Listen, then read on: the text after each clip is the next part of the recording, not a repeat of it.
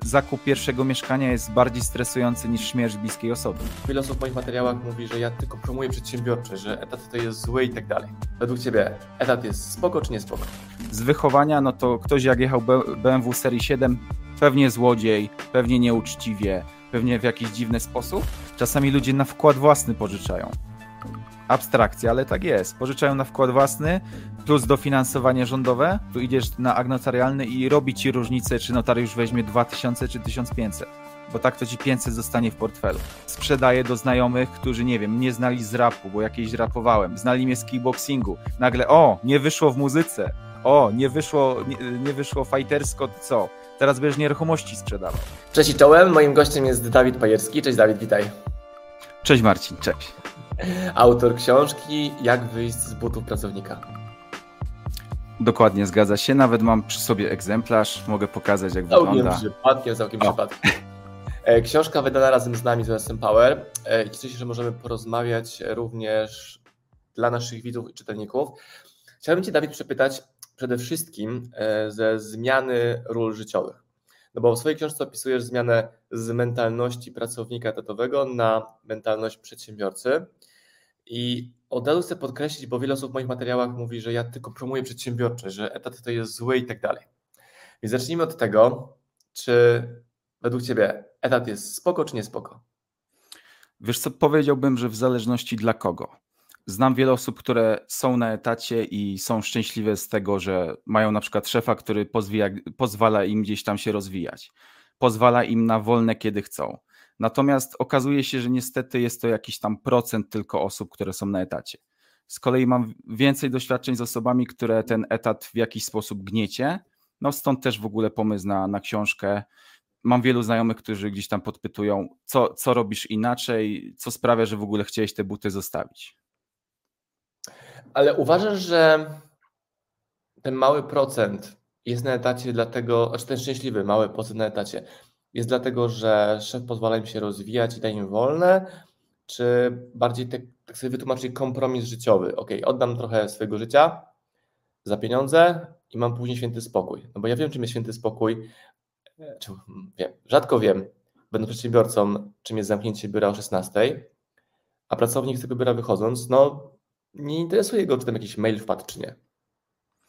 Wiesz co, zawsze chyba to jest coś za coś, bo będąc nawet w tym małym procencie szczęśliwych osób na etacie, okazuje się, że zawsze, zawsze się wiąże to z czymś y, jakby z oddaniem pewnej wolności, tak? No bo jednak mhm. szef pozwala ci, pozwala ci się rozwijać, pozwala ci na wolne kiedy chcesz, natomiast idziesz y, w pewien sposób według y, ścieżki ustawionej przez szefa. I to jest moim zdaniem w pewien sposób oddanie wolności co jest dla mnie na przykład osobiście problemem, no bo samo to, że mogę decydować każdego dnia, jak wygląda moja praca, no jest dla mnie czymś, czymś bardzo satysfakcjonującym. To teraz prowokacyjnie. Skąd u Ciebie założenie, Dawid, że ludzie chcą wolności? Bo mi ostatnie 4 lata pokazały, że ludzie wcale nie chcą wolności. Oni komunikują, że chcą być wolnymi ludźmi, ale w momencie, gdy muszą sami myśleć, sami podejmować decyzje i sami sobie tworzyć plan dnia, to już tak nie do końca tyle chętnych jest jak wcześniej.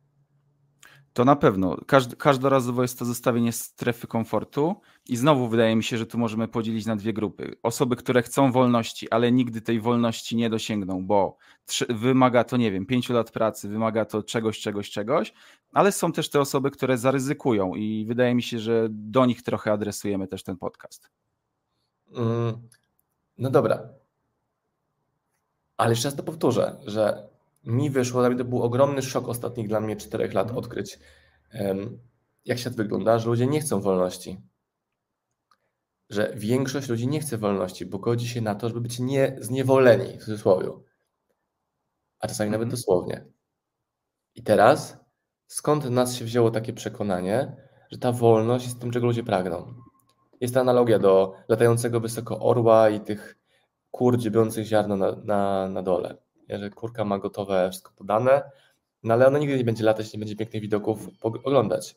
Ale znowu nie każdy musi te piękne widoki oglądać, co nie? Dokładnie, ale to można też porównać do podobnej analogii, jaka jest y, w social mediach, że są osoby, które tworzą content i osoby, które ten content oglądają.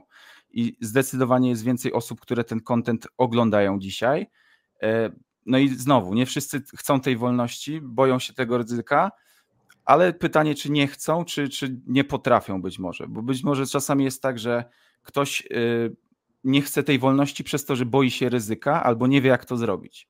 I, I to też jest ciekawy koncept, że czasami wystarczy zastosować kilka różnych technik w swoim życiu, dopytać osoby, która już była w miejscu, w którym chcemy być, żeby gdzieś tam zbliżyć się do tej wolności. Ale jasne, jak najbardziej, no statystycznie zresztą liczba milionerów w Polsce to jest tam na przykład kilkadziesiąt tysięcy osób. To też pokazuje, że oso- no, zdecydowana większość tej wolności albo nie chce, albo nie potrafi osiągnąć. Mm, są też teorie, które mówią, że ludzie nie są w stanie tego zrobić. No bo ja kiedyś uważałem, że jak chcesz, to możesz. Później zacząłem odkrywać takie głębsze obszary, nazwijmy to nie wiem, duchowości, czy jakichś tam mocnych wglądów w, w siebie. No i wyszło mi, że niektórzy chcą, ale nie mogą. A nie mogą z wielu przyczyn. Czy to z wychowania, e, czy to z jakichś historii rodzinnych, czy to z tego, jak byli ukształtowani przez lata swojej dorosłości. No i jak wywołać w nich ten efekt zmiany, albo czy ta zmiana może być wywołana czymś z zewnątrz, na przykład zobacząc sobie rozmowę Dawida Pajerskiego, jego książkę i moje materiały i takimś impulsem dla nich będzie. I czy jest to takie zderzenie się z autobusem, bum, od tego momentu moje życie jest inne, czy bardziej proces, bo u Ciebie też to był proces, prawda? Tak, zdecydowanie był to proces. Jeszcze uzupełniając to, o czym mówisz, to wydaje mi się, że łatwiej tą zmianę zastosować, jeśli usłyszysz y, o możliwości tej zmiany od osoby, która jest przed tobą 5 kroków, a nie na przykład 500. Bo to okay. jest troszkę tak jak z Gandalfem w Władcy Pierścieni. Miał otworzyć tam tą jakąś jaskinię, jakieś tam wrota i było trzeba zgadnąć bardzo prostą zagadkę. Natomiast on przez swoją bardzo zaawansowaną wiedzę nie, nie był w stanie tego zrobić i tam Frodo dopiero w bardzo łatwy sposób to odgadnął. Nie? Więc identycznie jest w biznesie.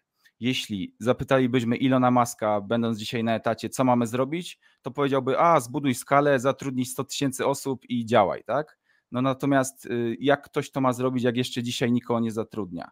Jak ktoś ma zarabiać miliony, jak dzisiaj zarabia pięć koła i ciężko mu zarządzać tym pięć koła, nie? Więc wydaje mi się, że też y, łatwiej o tą zmianę, jeśli usłyszymy to od kogoś, kto nie jest tak daleko przed nami. Jest to takie bardziej namacalne, łatwiejsze do wdrożenia zdecydowanie. E, zgadzam się z Tobą, też to ciekawie mm, zauważam u ludzi, że ludzie chcą się uczyć od Elona Muska, a ja uważam, że znacznie więcej mogę nauczyć się od Dawida Pajerskiego. Znacznie więcej, no bo sposób myślenia tych abstrakcyjnie wielkich osób jest tak inny, i zasoby, jakimi oni dysponują, są tak ogromne, że nie ma tam żadnej analogii. Oni są inspirujący. Tak. Wizja, strzelaj w kosmos dosłownie, ale na poziomie startu jest to inaczej. A ty jesteś fanem działania strategią duże, wielkie cele, czy bardziej e, duża wizja, mniejsze kroki, konsekwencja? Małe kroki zdecydowanie. Początkowo gdzieś tam też byłem w pułapce tych e, celów jakichś tam swoich na zasadzie o to milion w rok, y, po czym okazuje milion się, że trzeba... 30, nie? Milion przed 30, dokładnie. Bańka przed 30. Natomiast okazuje się, że warto patrzeć na to tak jak y, w zen jaskiniowca często się pojawia w, z, z punktu widzenia procesu pewnego, czyli roboty do zrobienia danego dnia z punktu widzenia agenta to być może to są dwa, trzy spotkania, bo zarabiamy twarzą w twarz z klientem. Zamiast się skupiać na milionie, to wystarczy tak naprawdę każdego dnia zamknąć kilka spotkań, po czym się okazuje, że do tego miliona nie jest aż tak daleko na przykład. Ale inny no. poziom skupienia zupełnie. No my y, przekroczyliśmy milion na koncie u nas w biznesie, takiej gotówki czystej po podatkach, w ogóle przekapając ten moment, że skupiliśmy się na robocie, jak ta cyferka wskoczyła, bo te przelewy pospływały z różnych miejsc na koniec miesiąca, no to dwa tygodnie później dopiero zobaczyliśmy, że hej, w sumie ten cel jest osiągnięty, bo byliśmy skupieni na robocie, a znam mnóstwo kumpli, którzy chcieli właśnie ten milion przed 30 i to było takie dla nich ważne i frustrowani byli bardzo, że e, nie udało mi się tego osiągnąć, wielu się później poddawało.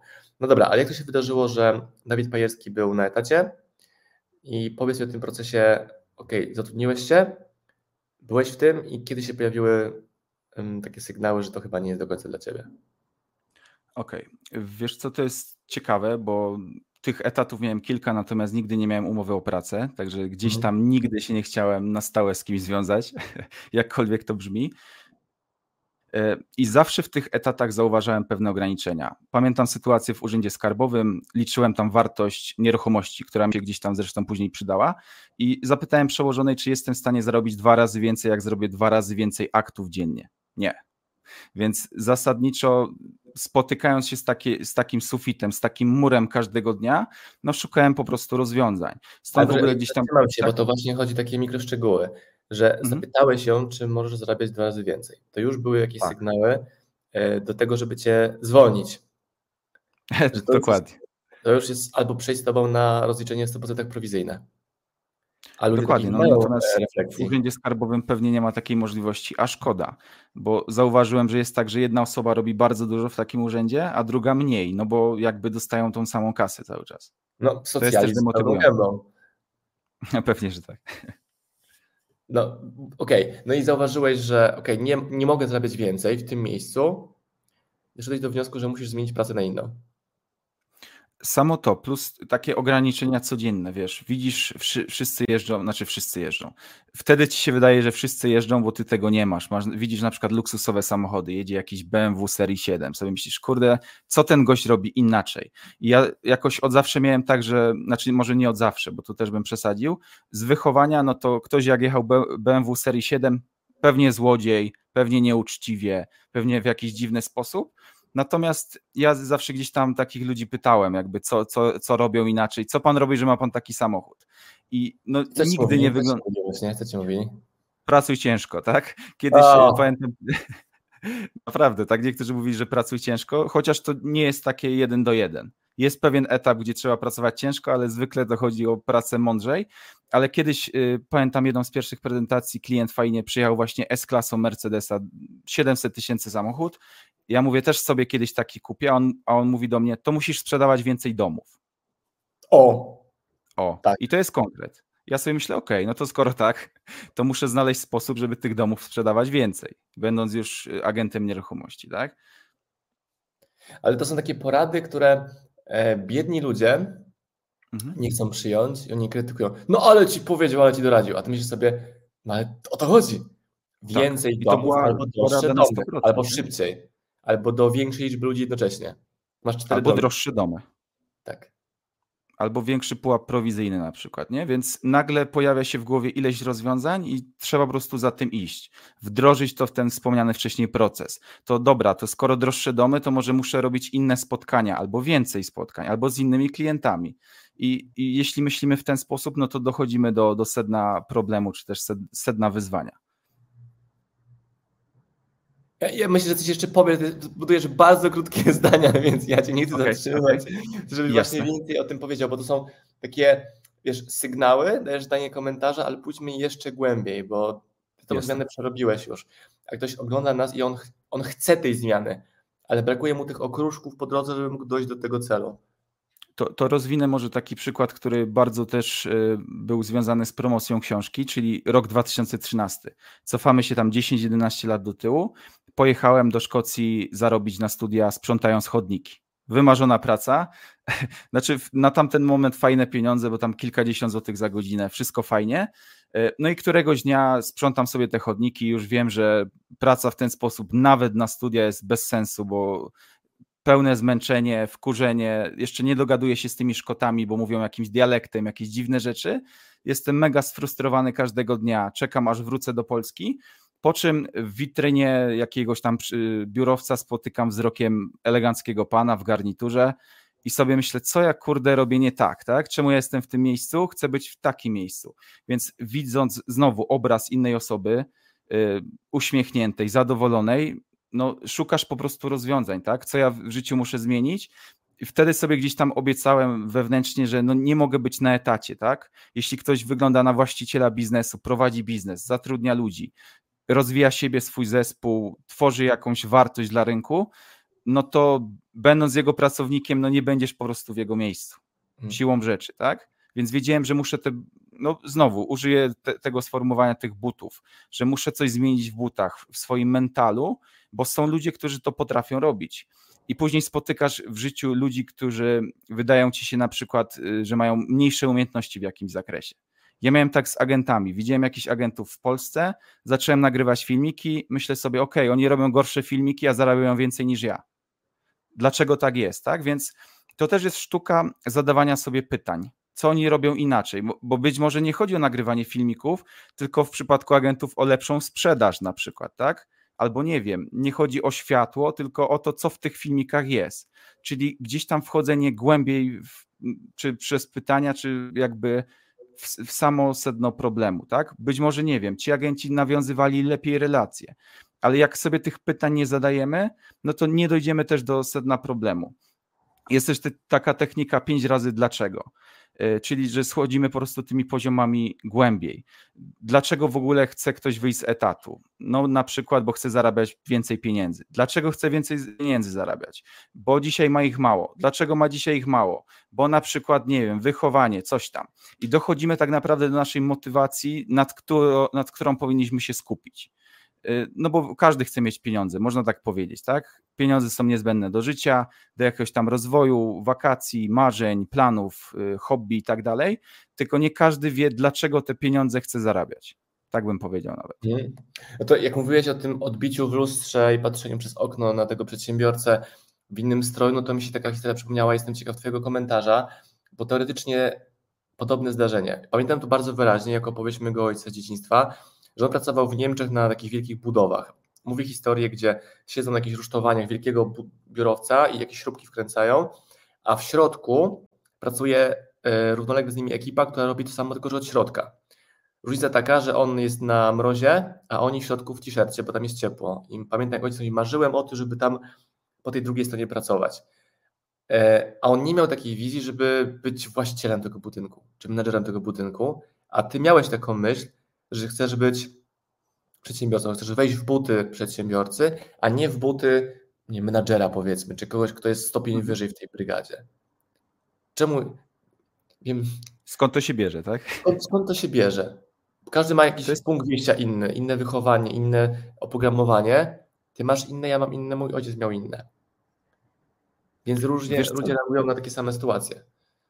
Tak, ale to chyba sprowadzamy znowu do takiej motywacji albo od, albo do, bo możesz uciekać od biedy lub od nieposiadania czegoś, lub y, chcieć dążyć na przykład do posiadania czegoś, nie? I wydaje mi się, że ja po prostu nie chciałem tak żyć jak moje otoczenie. Czyli od 7 do 15, czy tam od 8 do 16. Y, wiecznie się zastanawiać, y, czy wziąć takie masło, czy takie, bo masz stówę w portfelu, tak? Y, tankować za 50 zł, zastanawiać się, gdzie jest taniej na stacji paliw. Natomiast, no, jakby wiadomo, oszczędność to jest jedno, dwa, jakby inaczej. Y, pytanie, czy oszczędzasz, bo jakby szanujesz swoje pieniądze, czy oszczędzasz, bo cię nie stać, nie? To jest zupełnie inny komfort i ja nie chciałem oszczędzać, dlatego, że mnie nie było stać. I żaden to jest komfort sobie wejść do sklepu z ładnymi koszulami i zobaczyć, że jedna kosztuje 500-600 zł i a okej, okay, to może sobie kiedyś kupię. I wydaje mi się, że ja nie chciałem kiedyś, tak? Nie chciałem czegoś takiego, że a może sobie kiedyś kupię, tylko jakby od razu, kiedy to mogę zrobić, co muszę wdrożyć, żeby taką koszulę sobie móc na przykład kupić. Y, hmm. To jest Ale ciekawe, bo to też wynika z jakiejś tam pewnie ambicji, nie? Ale później jest jeszcze jeden poziom, że myślisz sobie, chciałbym sobie móc kupić wszystko w tej galerii handlowej, czy to tam, czy tak. czasami stoją samochody na wysepkach, czasami są to ciuchy, mhm. czasami jest to jakiś sprzęt elektroniczny, ale w momencie, gdy możesz to już kupić, a nie kupujesz tego, to według mnie to jest ten wyższy poziom oświecenia, że masz, a nie kupujesz, bo wiesz, że to jest niepotrzebne ci do niczego. Tak, ale bycie przedsiębiorcą, przedsiębiorcą daje ci możliwość wyboru przede wszystkim. Y, bo tak, y, tak to działa, że nie wiem, jedziesz sobie fajnym samochodem, ktoś mówi, a jakby miał tyle kasy, to bym sobie takiego nie kupił. Natomiast ta osoba nie, nie ma masz. możliwości wyboru. Tak, nie? Chciałbym, mieszkać, chciałbym mieszkać na Bali, chciałbym polecieć na Bali. E, tak. No, ale, ale, ale. Ale możesz polecieć na tydzień. Możesz przez rok robić kompromisy, żeby sobie stworzyć tą wizję i mieć ten cel i go zrealizować. I każdy, kto za, nawet zarabia 3000 na etacie miesięcznie, w mojej ocenie jest w stanie pojechać sobie na tydzień czy dwa tygodnie na Bali. Oczywiście. Każdy. Jest... I teraz pewnie będzie kontrowersja w komentarzach, co ja w opowiadam. A każdy jest w stanie to zrobić. Oczywiście, wystarczy, zresztą mamy metody porównywania, nie wiem, cen lotów, jakiegoś tam noclegu. tysiące filmów na YouTubie, darmowa wiedza, tak? Jak pojechać na Bali za 3000? Założę się, że jest 50 takich filmów. Mhm. E, tutaj jestem teraz na Maderze całą zimę i jest taki ogromny ogród Palheiro. I z jednej strony jest wejście, gdzie płaci 10 eurasów dla turystów, żeby do tego ogrodu wejść, a z drugiej strony tego samego ogrodu jest pole golfowe. I czy ktoś płaci 10 euro za, euro za wejście na pole golfowe do ogrodu? Nie. I w tym e, dolnym wejściu są kolejki turystów z pesekami i każdy tam płaci 10 euro. A my jedziemy sobie do klubu golfowego na górze, gdzie jest restauracja i za, za, jemy sobie tam jakieś ciasteczka, kawy i wydajemy mniej niż 20 euro. A jesteśmy w pięknym miejscu, gdzie pan kominek rozpala, jest piękny widok. I to jest to samo miejsce, ten sam ogród, ale różne wejścia, więc może ta metafora też może posłużyć ludziom do wizualizacji tego, jak ten świat wygląda. Są różne wejścia do tego samego ogrodu i wcale nie musi to być ciężkie. Mhm. I też różny sposób myślenia, tak? No bo możesz wydać to 10 euro, a możesz y, szukać rozwiązań. I tu nie chodzi o zaoszczędzenie 10 euro, tylko czasem po co wydawać, tak? To też jest, tak jak mówisz, wyższy poziom oświecenia czasami, że nie, nie musisz tego robić. Wiesz, mnie to fascynuje, że na dole jest pani w kasie, która pobiera opłaty, nie przejdziesz bez tego, bo tam cię będzie ścigać. Tak. A na górze nawet nie ma ochroniarza, nawet budki.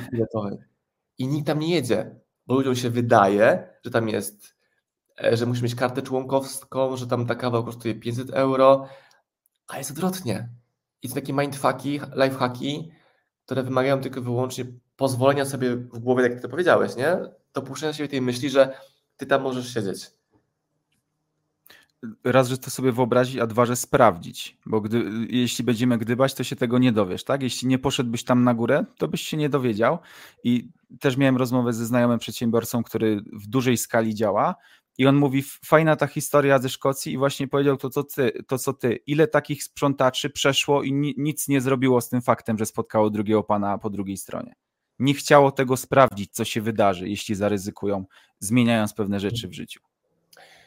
A może zabrakło im, Dawid, takiej może odwagi, może wiary.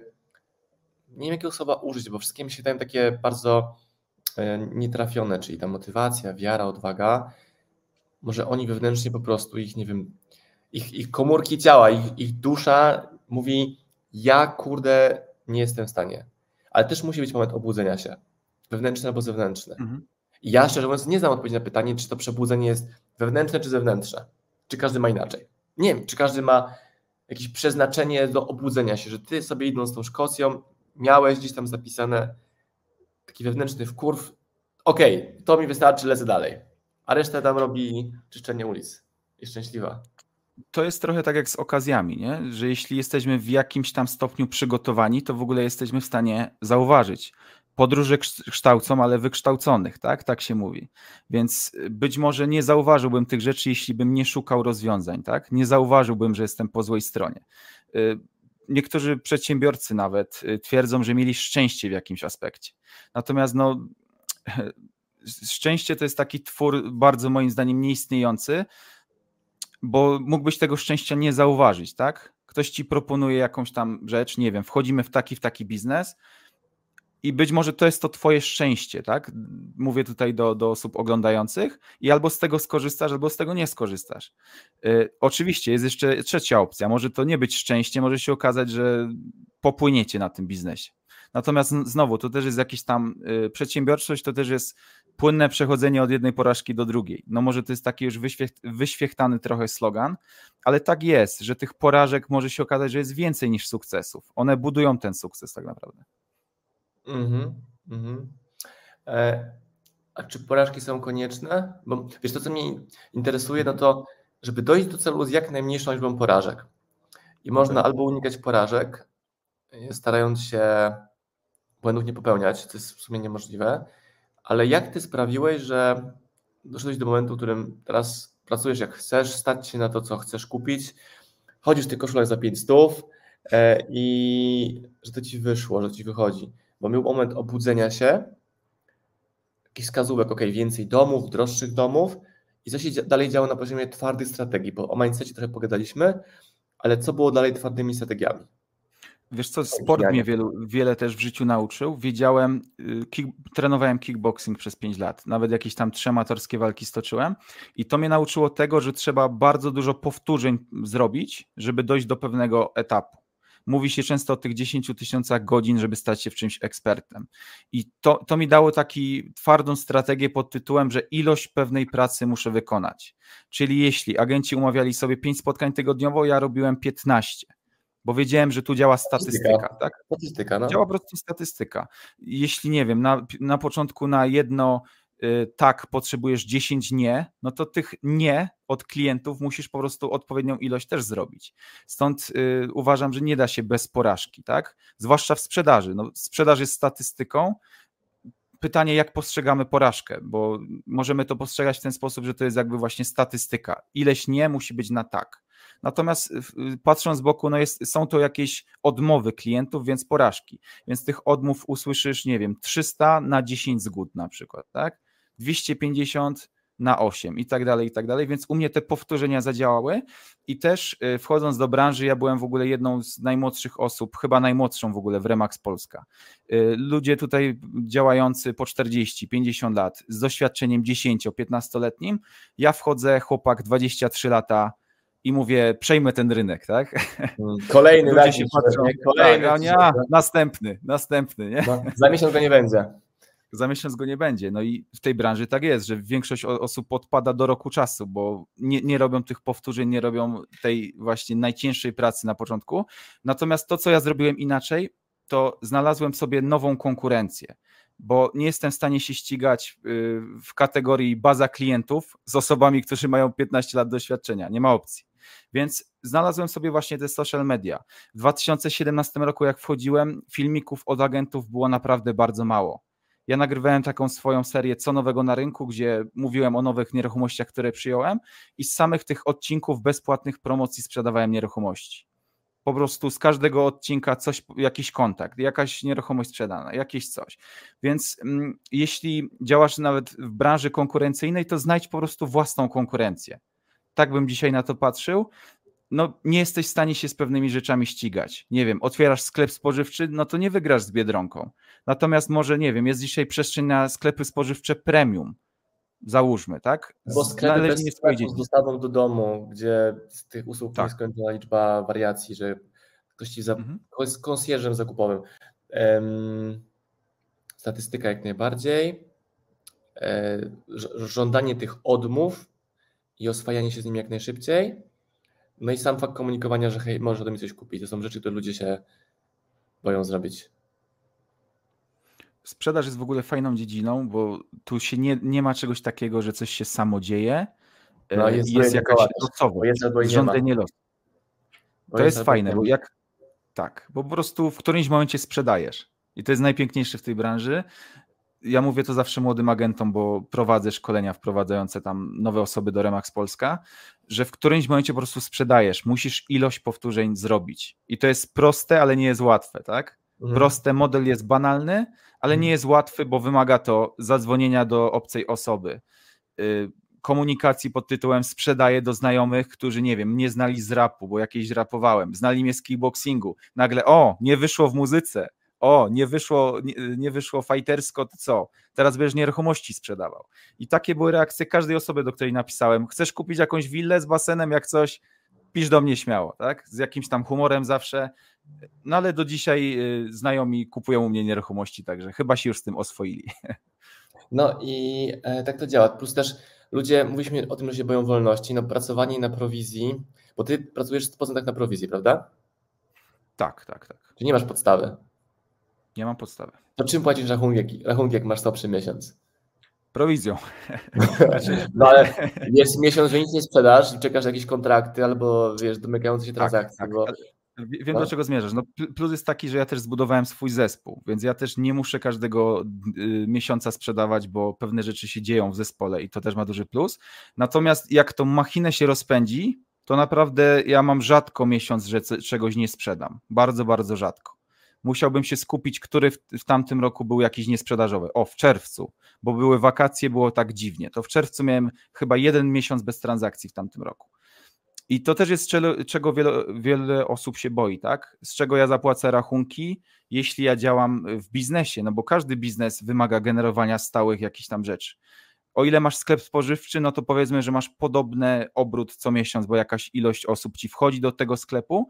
Natomiast w każdej branży jeden na jeden gdzieś współpracuje z klientem, to jest taki strach. Natomiast mam wrażenie, że jak tą machinę odpowiednio się napędzi, to wracają już później, nie wiem, polecenia. Y, nie musisz wykonywać tyle tej pracy. Później właśnie skupiasz się na tym tak zwanym helikopter view. Tworzysz jakąś wizję swojej osoby, twardą strategię, jak chcesz być odbierany przez klientów. Nie skupiasz się już na takich rzeczach, jak na przykład rozmawiać na spotkaniu, bo to już masz po prostu opatentowane, przećwiczone na mhm. tysiącach organizmów. To ja też to widzę u siebie, że jak coś robimy, to teraz to wymaga mniejszej ilości energii. No, nagrywamy sobie teraz wideo we dwóch, nie gadamy o to, tobie, tak. o twojej książce. Ja wiem, jak to będzie wyglądało, że zadziała efekt Osmana, że ludzie zobaczą ciebie na moim materiale, zaczną ciebie followować, ciebie oglądać, słuchać i jeśli ty będziesz kontynuował przez kolejne miesiące swoją twórczość jako autor w internecie, no to będziesz miał rosnącą społeczność. A są ludzie, którzy się pojawiają u mnie raz i myślą, że to zmieni wszystko. Ja mówię, to jest początek, to jest wysłanie sygnału, że ten gość jest fajny, idźcie jego treści, oglądajcie, jeśli Was interesuje temat, jaki on sobą reprezentuje. A ludzie nie chcą tego robić. Nie, nie wiedzą, że znacznie ważniejsze jest e, nie jedno wideo wiralowe, ale właśnie ta konsekwencja robienia tych rzeczy, które są e, powtarzalne, ale w ich e, zasięgu. No właśnie te powtórzenia tutaj działają. Ja też miałem sytuację, chyba dwa lata temu zostałem zaproszony do dużego w maluchu. I też niektórzy, o, teraz będziesz fejmem. Tylko mhm. zupełnie tu nie o to chodziło, tak? Tu chodziło, żeby pokazać się szerszej grupie osób. Też celem mhm. było zrekrutowanie nowych agentów sieci, bo taki mieliśmy gdzieś tam cel jako Remax Polska, tam, tam biorąc udział. I po tym właśnie stąd się wziął też pomysł na książkę. Ja mówię, ok, jest szansa, trzeba to kontynuować, tak? Nie, że jeden filmik, przerywam, tak? Później były jakieś moje wywiady z przedsiębiorcami. Ja też jakiś swój podcast tworzę. Miliony postów, edukacja klientów i to jest taka praca u podstaw często. Każdego dnia, ok, dobra, to tam jeden odcinek jeszcze zrobię tego. Każdego dnia tak to jest, ale dużym plusem jest to, że przychodzi to znacznie łatwiej. Dzisiaj y, nagranie z tobą tego nie sprawia jakiegoś kłopotu dla mnie też, nie? No bo ileś tego robiłem, jakichś webinarów, różnych historii. Nagranie podcastu praktycznie robię na raz. Y, kiedyś to było czytanie z kartki, zatrzymywanie się, mm. to jeszcze raz, złe światło, złe coś człowiek się też później skupia bardziej właśnie na tej wartości niż na samym na przykład świetle, chociaż pewne elementy też trzeba moim zdaniem ulepszać y, i iść też y, jakościowo, tak, do przodu. Mhm. To czy twoja książka i twoja osoba mm, mają być dla ludzi tym właśnie impulsem, żeby patrząc tą szybę i widząc po drugiej stronie gościa, który symbolizuje zupełnie inne stanowisko, żeby się obudzić? Myślę, że tak. Y, to działa tak samo, bo to są takie punkty zwrotne, takie triggery w życiu. Ja miałem kilka razy, tak jak wspominałem o tej Szkocji, ta książka ma właśnie wywołać w tobie ten efekt, który ja miałem w tym odbiciu. Miałem taką sytuację, gdzieś tam pracuję na etacie, wchodzi dzisiaj mój przyjaciel i przypadkowo spotkałem osobę, która jest kilka lat ode mnie starsza, a była gdzieś tam ileś poziomów wyżej w biznesie. I myślę sobie, ok, my myślimy w ten sam sposób, ja chcę być tam, gdzie on. Więc ta książka ma odpalić właśnie być może takie obudzenie w wielu osobach, które mhm. tkwią w miejscach, których nienawidzą. No niestety tak jest. Y, być może ludzie się boją wolności. Pytanie, czy jest im komfortowo w butach, które ich y, blokują na co dzień w pewien sposób. Albo czy ty już tak sobie uargumentowali, że te buty muszą być niewygodne, że oni nie widzą w ogóle, że zmiana butów na inne może być e, tak dużym upgrade'em. E, no to ja się bardzo z Twoją historią utożsamiam, bo ja znowu pracowałem w Londynie w restauracji. To była taka fancy OM restauracja, więc to było fajne doświadczenie poznania ciekawych ludzi. I moim momentem przełomowym było to, jak e, podaję talerze z pięknym jedzeniem, które kosztowały tam dużo pieniędzy na wtedy, a tam jest Colin Firth, ten aktor, albo jest e, Hugh Grant. Ja im podaję te talerze, myślę sobie, kurde, ja nie chcę im podawać talerzy, to mi mają te talerze podawać. I może stąd się też taka wielka pasja moja wzięła i mojej żony do e, food turystyki, czy eksplorowania świata przez jedzenie, bywania w pięknych, fajnych miejscach i my tym się cieszymy życiem, że a wiele osób w ogóle nie dopuszcza do siebie myśli, że, że ktoś mógłby im podawać złote talerze złotych restauracjach. Nie mówię, że to jest taki cel instagramowy, nie, że trzeba tylko żyć takim Instagramem, który pokazuje piękne rzeczy, a jeżeli dla kogoś jest ważne to, żeby żyć sobie w miejscach, które są komfortowe, przyjazne, ciepłe, no to on musi sobie na to sam pozwolić. Y, a powiedz mi, ty też miałeś taki pstryczek wtedy, jak te talerze dawałeś i sobie myślisz, kurde, trzeba się obudzić? To był moment, tak, no bo byłem tam dwa, dwa razy z rzędu. Jedne wakacje i drugie wakacje, więc przepracowałem tam 6 miesięcy. Gdyby policzyć dniówki, to pewnie przepracowałem tam 12 miesięcy, bo były tygodnie, okay. że pracowałem przez 11 albo 12 zmian per jeden dzień. I to był taki moment, jak podaję te talerze i tak mnie, ej, uderzyło. Pojechałem drugi raz, wakacje rok później, a już po dwóch tygodniach wiedziałem, że ja nigdy więcej do tej pracy nie wrócę. I nawet później do mnie się ojciec przez dwa miesiące nie odzywał, bo powiedział, że mnie pojebało, że ja nie chcę takich łatwych pieniędzy. No dobra, to są pieniądze za podawanie komuś talerzy. Co z tego, to złote talerze w pięknym miejscu? Jak dalej jesteś kelnerem, który podaje jedzenie, bierze talerze, później rzuca te resztki do kosza, znosi talerze do kuchni i w piątkowe wieczory to ja miałem sól na plecach od zapierdzielą. Dosłownie. Nie, plamy takiej białej soli na plecach. I ludzie też mają takie przekonania, że e, no mi się w dupę nie przewróciło, żebym ja wydawał za kolację, nie wiem, 200 euro na przykład na osobę. Mówię, no okej, okay, bo nie masz takich pieniędzy. Gdy je Dokładnie. masz, patrzysz, co dla ciebie jest wartościowe i traktujesz ten event, to wyjście na kolację jako e, event kulturalny, a nie pochłonięcie paszy. I ludzie tego nie rozumieją. Inny wymiar spożywania jedzenia, tak? To może być degustacja, to może być próbowanie nowych smaków, tak? To nie jest tylko jedzenie. E, nie za, z punktu widzenia zaspokajania potrzeb żywieniowych, nie? Dla mnie też e, miernikiem tego, kto w jakich butach chodzi, czy, czy brudnych, czy niebrudnych, czy, czy takich uwalonych fizyczną robotą, czy e, butach wygodnych, nie chcę luksusowych, bo nie jestem fanem butów luksusowych dla, dla logo, ale wygodnych, fajnych butów, jest to, kto jak wydaje pieniądze. Jestem ciekaw też tego wątku na koniec naszej rozmowy, Twoich obserwacji na temat tego, jak ludzie wydają pieniądze, jak w jak różny sposób ludzie wydają pieniądze, no bo masz klientów, którzy kupują willę z basenem z widokiem na Kasprowy, a masz takich, którzy chcą kupić kawalerkę w szaflarach, nie? Mhm. Y, tak. Y, ciekawie pieniądze wydają inwestorzy, czyli osoby, które gdzieś tam tych działek, budynków y, kupili set na przykład. Często nawet nie potrzebują widzieć tej działki. Tam tak. ma się Excel zgadzać. Stopa zwrotu, ok, taka. Tyle będzie powierzchni użytkowej mieszkalnej, spoko, biorę lub nie biorę. I często to jest taki proces decyzyjny. A z kolei ktoś kupuje pierwszą działkę za 100 koła, oszczędności całego życia, to 4 miesiące sprawdzania. Architekci, projektanci, czy na pewno, czy to. Wiadomo, mówię o jakichś tam skrajnych sytuacjach. Tak, tak, tak, tak.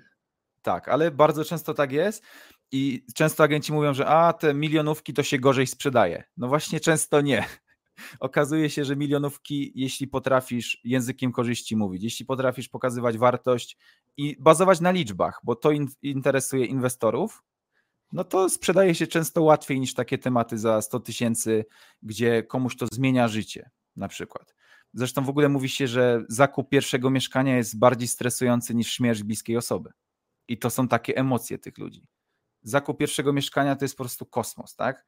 Czasem na akcie się jeszcze wydaje, że nie dojdzie do skutku, bo tyle różnych emocji targa tą na przykład młodą parą jakąś tam. Więc, hmm. więc tak bym powiedział. Ale to y, wynika stąd, że oni y, albo nie mają tych pieniędzy, bo robią to z kredytu, albo wydają wszystkie, wszystkie pieniądze, jakie zebrali, nie wiem, na ślubie, na prezentach od rodziny, od tam babci, coś tam, sprzedali jedną działkę, żeby kupić większą. To o to chodzi? Myślę, że o to chodzi, bo to, to właśnie na przykład jest, nie wiem, 80% y, czyichś pieniędzy. Czasami ludzie na wkład własny pożyczają.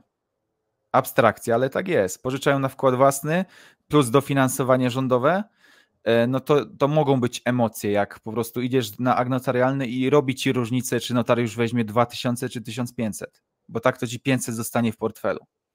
I mhm. niektórzy tak niestety wydają pieniądze, no bo to to nie jest dobre z punktu widzenia, nie wiem, zarządzania finansami.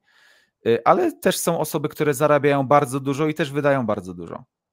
to często wynika z charakteru, tak? Ktoś zarabia 150 koła, wydaje 155. Mm. Tak też się da. Ja pamiętam, jak sprzedawałem mojego Volkswagena Polo za 4,5 tysiąca. Pojechałem do klienta, który się zgłosił gdzieś tam pod Wieliczkę. Tam w domu ojciec, matka oglądali, dzieci oglądały, babcia oglądała przez godzinę i później poszli się razem wszyscy naradzić. No ojciec pyta, to co, bierzemy? A ja, Jezus, i to był ktoś, kto był dorosły, miał dzieci, w jakiś tam dom już, wiesz, a ja byłem studenciakiem, który jeździł staro, starą polówką i sprzedawałem to auto, bo już nie dał nim jeździć w ogóle, nie, bo się tak często psuło. Myślę sobie, Jezu. Ale jest też druga strona medalu, bo mówimy teraz o przypadku, jak ktoś wydaje całe pieniądze, że mu się je wydaje trudniej i że jak ktoś wydaje małą ilość swojego portfela, to mu się wydaje łatwiej. Ale jest jeszcze jeden element, który to odwraca tą sytuację. Negocjacje bo znowu inwestorzy wszędzie negocjują, tak? To znowu charakter, natomiast zdecydowana większość ludzi majętnych negocjuje po prostu wszędzie. I dla nich y, być może nie robi to różnicy, czy to jest 100 tysięcy w tą czy w tą, ale dla zasady, dla szanowania swoich pieniędzy, zresztą pieniądze oszczędzone są prawie jak zarobione. A są sytuacje, że nie wiem, kosztuje coś pół bańki, ktoś wydaje całą kasę, Y, składają 480, mówisz, nie ma szans, ok, to 500, nie? I to nieraz miałem tak, że w minutę ktoś zmienia decyzję, tak? I właśnie ty zarobiłeś prowizję z 20 tysięcy jako zły tak. kapitalista, tak. który wyciska biedne babcie, nie? Bo one nie mają Tak, biedne babcie, dokładnie. No bo oni uważają, że nie wpadasz, że nie można, e, co on sobie pomyśli. Ludzie szanują bardzo opinię czyjąś, aniżeli własną. No dobra, e, Dawid, to ja, ja czuję, żebyśmy mogli przez trzy dni gadać. Umówimy się na spotkanie też na kolejną rozmowę, jak będę w okolicach Nowego Targu, w tym roku na pewno. To sobie pogadamy, panie, więcej z widokiem na, na Tatry. E, później, później na ryby łowić pstrągi. Twoją książkę, gdzie można znaleźć, weź ją pokaż tu jeszcze do góry. Masz takie piękne tło czarne, więc ona idealnie się będzie prezentowała. Wyjście tak wygląda. Dawid Pajerski. Można ją kupić. Tak. E, OSM Power. Na przykład. O, na przykład. OSM Power. Możemy też kupić przez landing page butypracownika.pl. To adresuje w to samo miejsce, więc jak jest Wam wygodniej. Może jakiś rabat fajny damy dla widzów. A masz na przykład jakiś terminowy, czy mam jakiś pod ręką? A stworzymy nowy? Możemy stworzyć nowy. Powiedz, jak to zróbmy brzmiał, a my założymy coś, żeby działało. To zróbmy hasło wywiad Osman. O, Niech Proszę zadziała bardzo. efekt Osmana, ten słynny, Dobrze. tak? I też zobaczymy, jak ktoś posługując się. Hej, Dawid, widziałem wideo e, Osmana z tobą, chcę kupić tą willę za 5 baniek, ale jaki procent ty Osmanowi odpalasz? Też to musimy ustalić. Musimy, tak. Ale to już później. Dobra. E, dzięki Dawid piękne za rozmowę. Dzięki. E, no i czekamy, bo książka właśnie się drukuje. Wszystkie informacje macie poniżej. E, i też polinkujemy do Twojej strony, Dawidzie, w materiale, gdyby ktoś chciał się dowiedzieć więcej o Tobie. A nie powiedziałem jeszcze o tym, że Dawid jest z moich okolic rodzinnych, czyli Nowy Targ. Ja tam tak. jeździłem do sklepu wędkarskiego w Nowym Targu do Mozdeniewicza, na lody na rynku i handlowałem na tym targu, na targowice, e, przyjeżdżając tak. o drugiej w nocy z pantoflami e, na giełdę. Czyli mocno związane też z Twoją historią miejsce.